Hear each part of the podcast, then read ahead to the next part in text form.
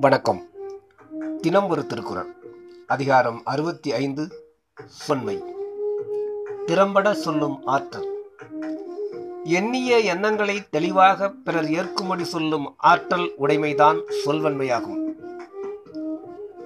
சொல்வன்மை சொல்லின் வன்மை வன்மையாக சொல்லுதல் என இரு பிரிவினது. சொல்லில் தெளிவும் வன்மையும் விளங்கும். சொல்லவும் பலகாலம் பயின்று கல்வி கேள்விகளால் திறம்பெற்று சொல்ல வேண்டும். என்ன தெளிவை விளக்கும் கருவி சொல் ஆதலால் அமைச்சனுக்கு சொல்வன்மை இன்றியமையாதது என்றார். குரல் எண் அறுநூற்று நாற்பத்தி ஒன்று.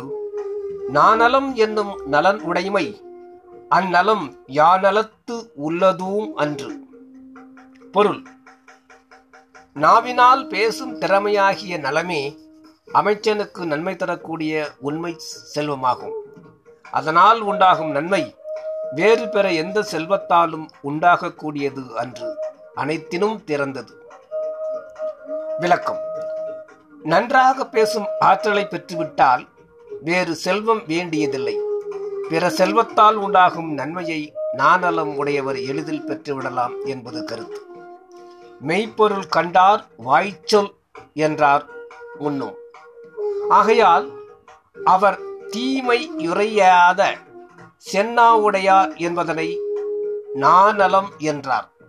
பொய்யா கூறி கிளத்தல் எய்தாகின்று என் சிறு சென்னாவே என்று சங்க புறநானூற்றில் கூறியதும் அறியலாம். நன்றி.